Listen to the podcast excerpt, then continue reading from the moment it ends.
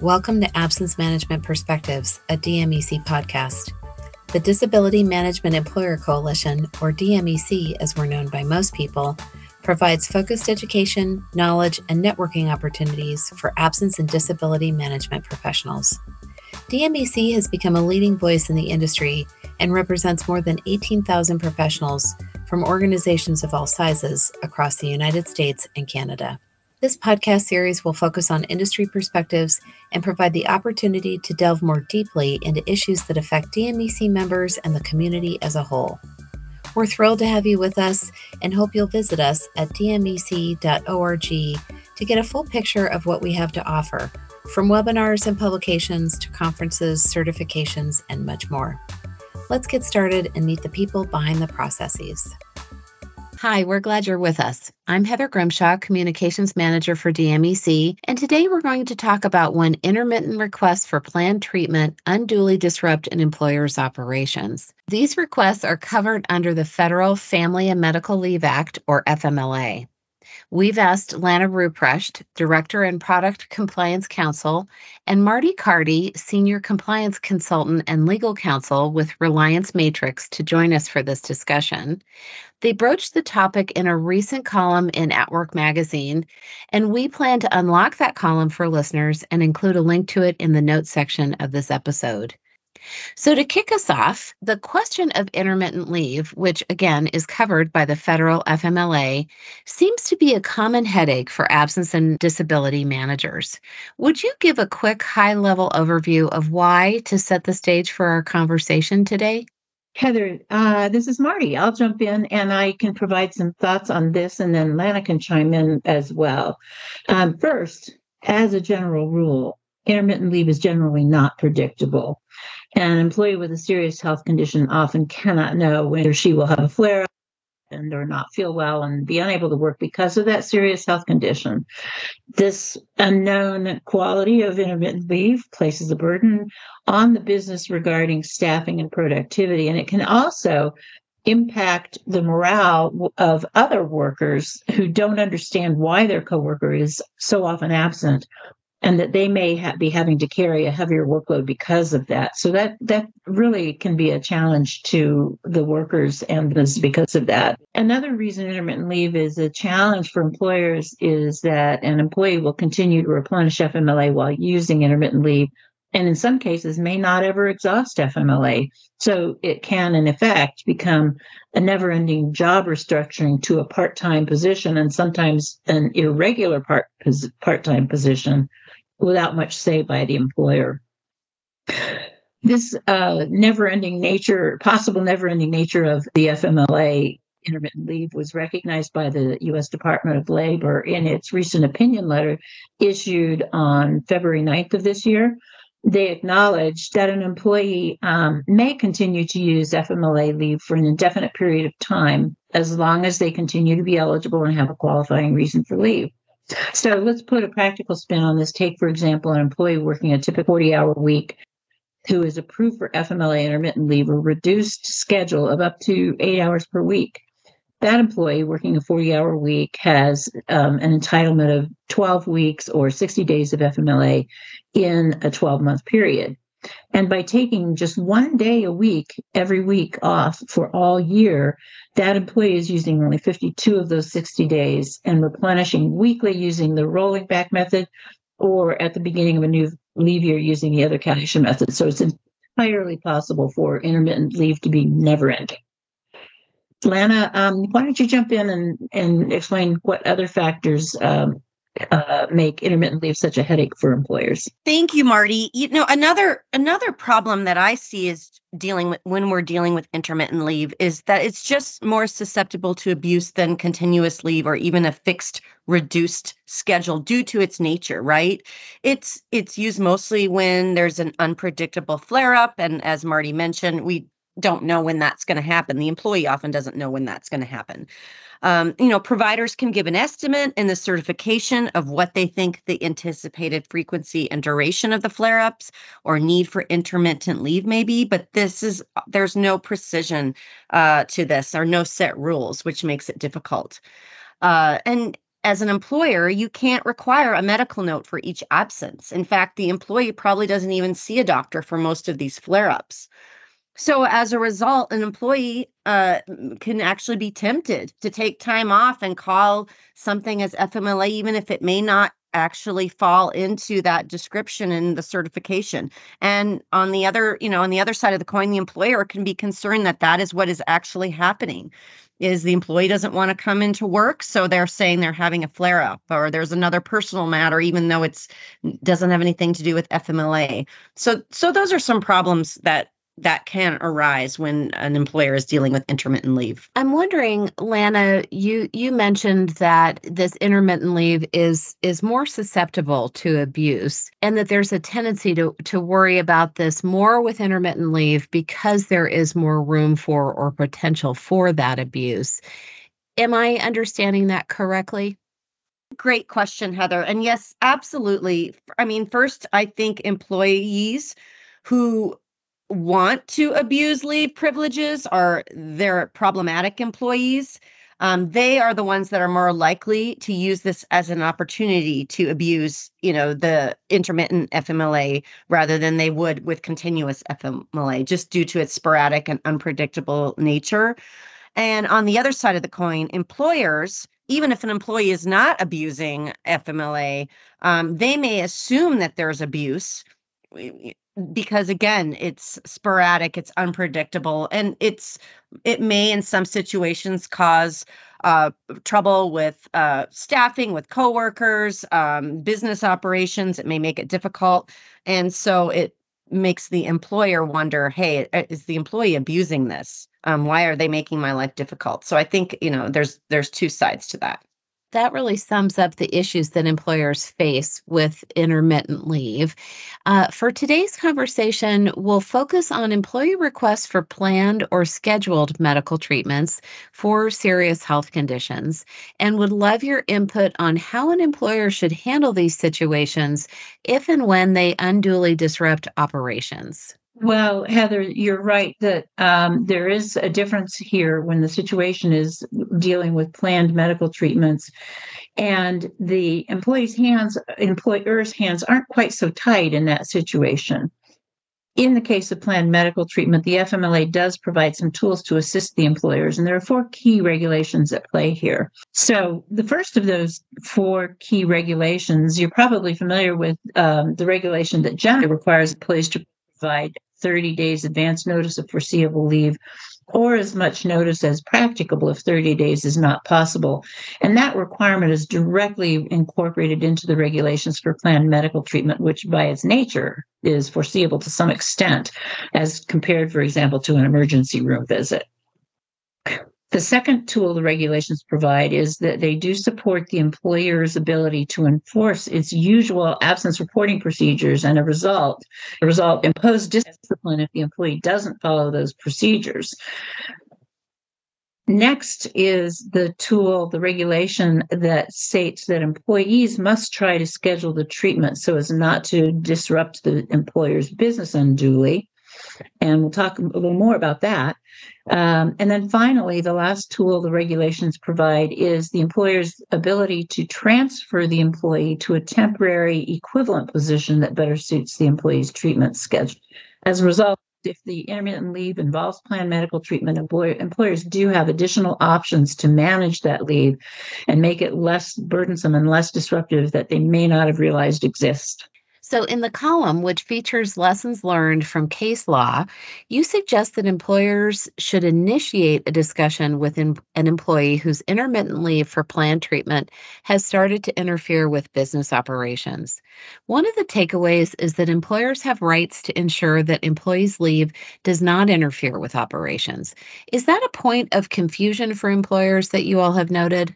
I think so. And if not confusion, just completely being unaware of their rights in that regard. We can't expect employers to be experts on the FMLA regulations without specialized inside resources, which many employers don't have.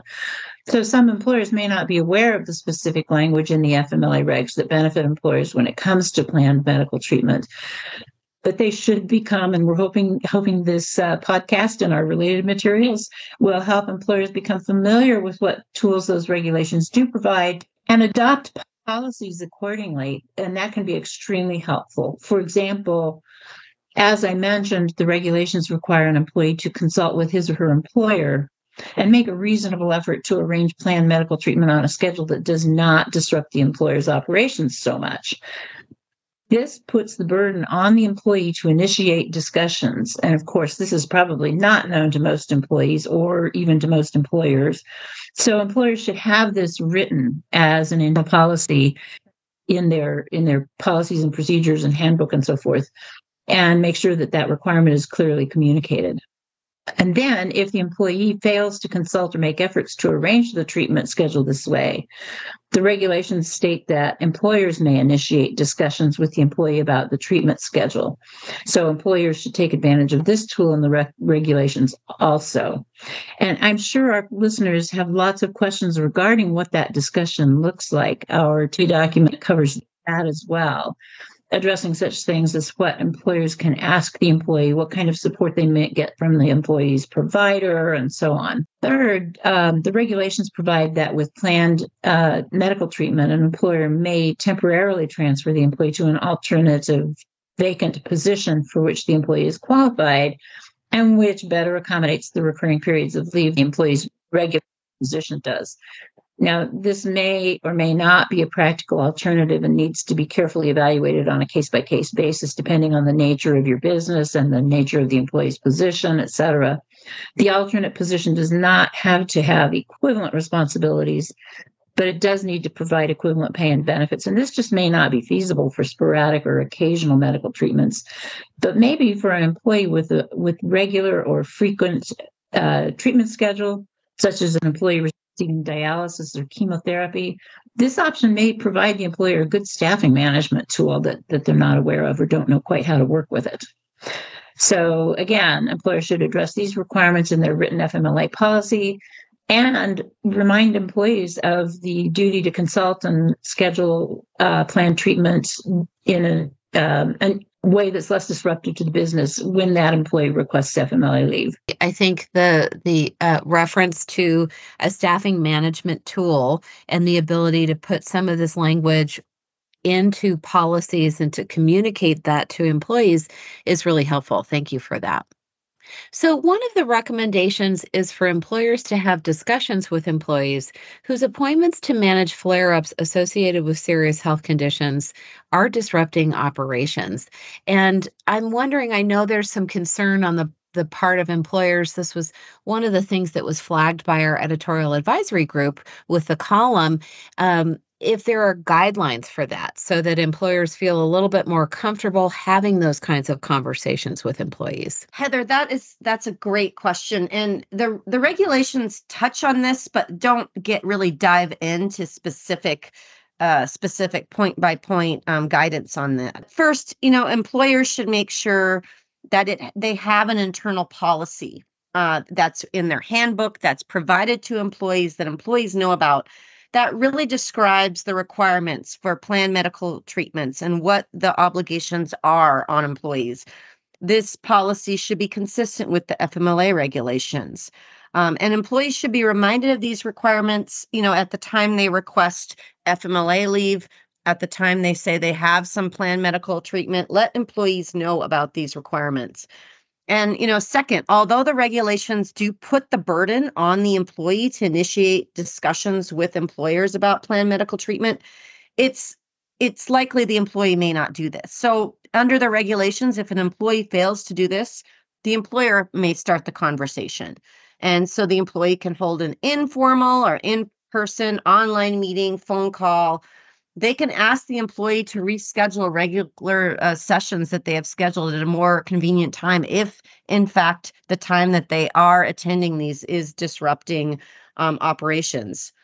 Um, and then again according to the fmla regulations this is all subject to approval of the healthcare provider. So you will need to make sure as an employer any change is approved and acceptable as well what's so important is the tone of the discussion. It should be very open. You should be working with the employee. It's very, should be friendly, interactive, very similar to the interactive process discussion that employers have with employees under the ADA. That's great input. And I, I really appreciate that suggestion of the tone of the conversation. It does seem like this can be a, a bit of a contentious issue, and to ensure that you're approaching employees in a way that is collaborative and, and friendly, I think will resonate with listeners. So thank you for that. Uh, I'm also curious about the team members that should participate in these types of discussions with employees who have needs for intermittent leave. Should managers be included in these discussions?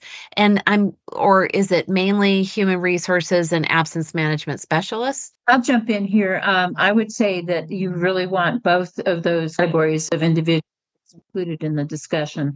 You want um, that you want to have an in-person or online meeting so that there can be discussion, and you want an HR representative or absence management specialist involved, someone who understands the FMLA and what they're trying to accomplish in the discussion, the ability to insist on um, working together to try to ar- arrange um, planned medical treatment that doesn't interrupt the business operations unnecessarily. Um, so definitely want someone online in the meeting who has that background knowledge. And then, in addition, absolutely, the employer's manager should be included or at least consulted about whether the treatment schedule under consideration will work for the department and minim- minimize that business disruption. You don't want that employer's manager, to, employee's manager, to be the, the one running the discussion or the only one involved in the discussion. You really want that HR or um, absence specialist uh, involved to lend the expertise and keep it on the right rails. I think that's that's great input, Marti. Thank you for that guidance. I I do think the the um, the question of who should be involved, at what point is the handoff, uh, those are are frequent questions that I hear from from members of DMEC, and so I think that'll be really helpful. And it also leads me to my next question, which is Is there a point at which an employer can ask the employee to delay or to deny um, the FMLA time off request uh, if the employee isn't cooperating with uh, with scheduling and and overtures by the employer? So Heather, this is Lana. I'll jump in on this. Th- that's a really good point, a really good question this is actually unclear from the regulations and case law that we looked at. The FMLA regulations do not specify whether an employee can actually delay or deny leave due to an employee's failure to schedule the time off um, without disrupting business operations or due to the employee's failure to cooperate in the discussion at all.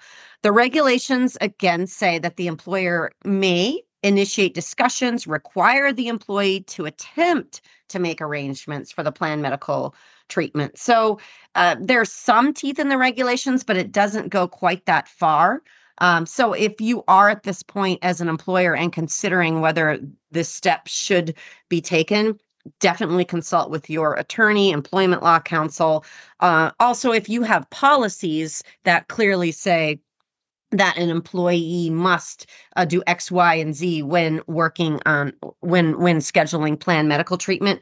That may be the place to go to, um, you know, if, to, if there's any adverse action or delay or delay denying of FMLA leave. But again, you have to consult with your attorney. Um, and, you know, this is just in contrast when an employee fails to notify the employer about FMLA leave. The regulations in that instance do specifically allow the employer to delay or deny FMLA time. Um, due to lack of notice and for not following the regulations. So, again, it's unclear bottom line consult with your attorney um, and be very careful when when you're working in this area. Yeah i think that caution is really important. I like the way that you say the teeth in the regulations as well as the the pieces that are unclear which certainly i, I can only imagine from an employer's vantage point leads to that concern uh, with having those conversations. So thank you for that. And I, I'm curious. You you mentioned the need and importance of uh, consulting with with the legal counsel. Do you know how frequently this issue leads to lawsuits?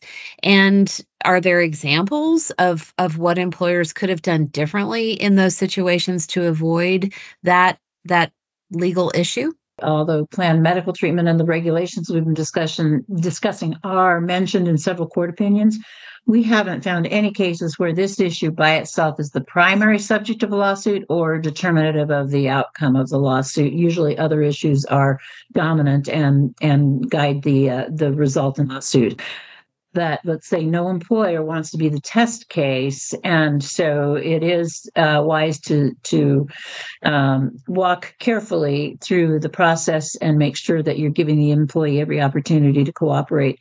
And generally an employee has to be disciplined terminated or denied fmla benefits before they have a, an fmla interference or retaliation claim.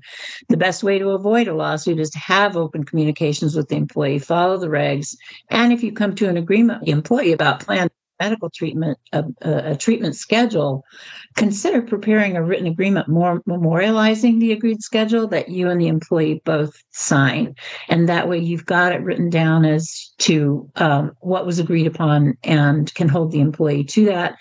There may need to be variations, and obviously the FMLA and the Department of Labor would expect employers to be a little bit flexible in reasonable situations, but having that written agreement as to the schedule you've agreed on can be a tremendous tool. And so, in terms of that timing, uh, and not to be overly specific, but when should employers consult with legal experts in this process? Really depends on the specific facts. Like I, I would like to say throughout the process, you should consult with employment counsel or legal experts. But uh, just you want to be safe than sorry. But uh, you know, if we're looking at key times, when an employer should ask for advice is one if they are going to take an adverse uh, employment action or are considering an adverse employment action or deny or delay leave. So, if they're going to discipline an employee, uh, terminate an employee, even if the reason is unrelated to the leave uh, or unrelated to unexcused absences and has absolutely nothing to do with it, if you have an employee that's out on FMLA and there's been issues with plan, you know, them not scheduling plan medical treatment timely and it, you know anything along those lines you want to you'd want to consult with an employment attorney just to make sure you have everything lined up. Uh, so i think that's one really key time to consult with a legal expert. Another time is if discussions about the planned medical treatment or the intermittent leave is just not going well with the employee, you know, she or he or they're not cooperating and providing you the information about the scheduling, or they'll say they're going to have schedules at this time, but then they're they're leaving at different times, uh, and you're just having a communication breakdown. I think it's a good time to get a legal expert involved. And then another time is historically, if this employee you've had this employee and they have been problematic in other areas in the past and you feel like this could be a high risk situation, that's another great time to get legal experts involved. Again, like Marti said, you don't want to be the test case. Uh, you don't want to be involved in litigation um, if you don't need to be. Always better safe than than sorry, and to ensure that that you're providing that employee with support and also protecting the the employer and the existing staff members who are who are helping to cover for that that person. So this has been a great conversation. I really appreciate the tips and and guidance that you both have shared with us today. Thank you so much for taking the time to elaborate on this question of intermittent leave. Thank you. It was our pleasure. Yes, thank you.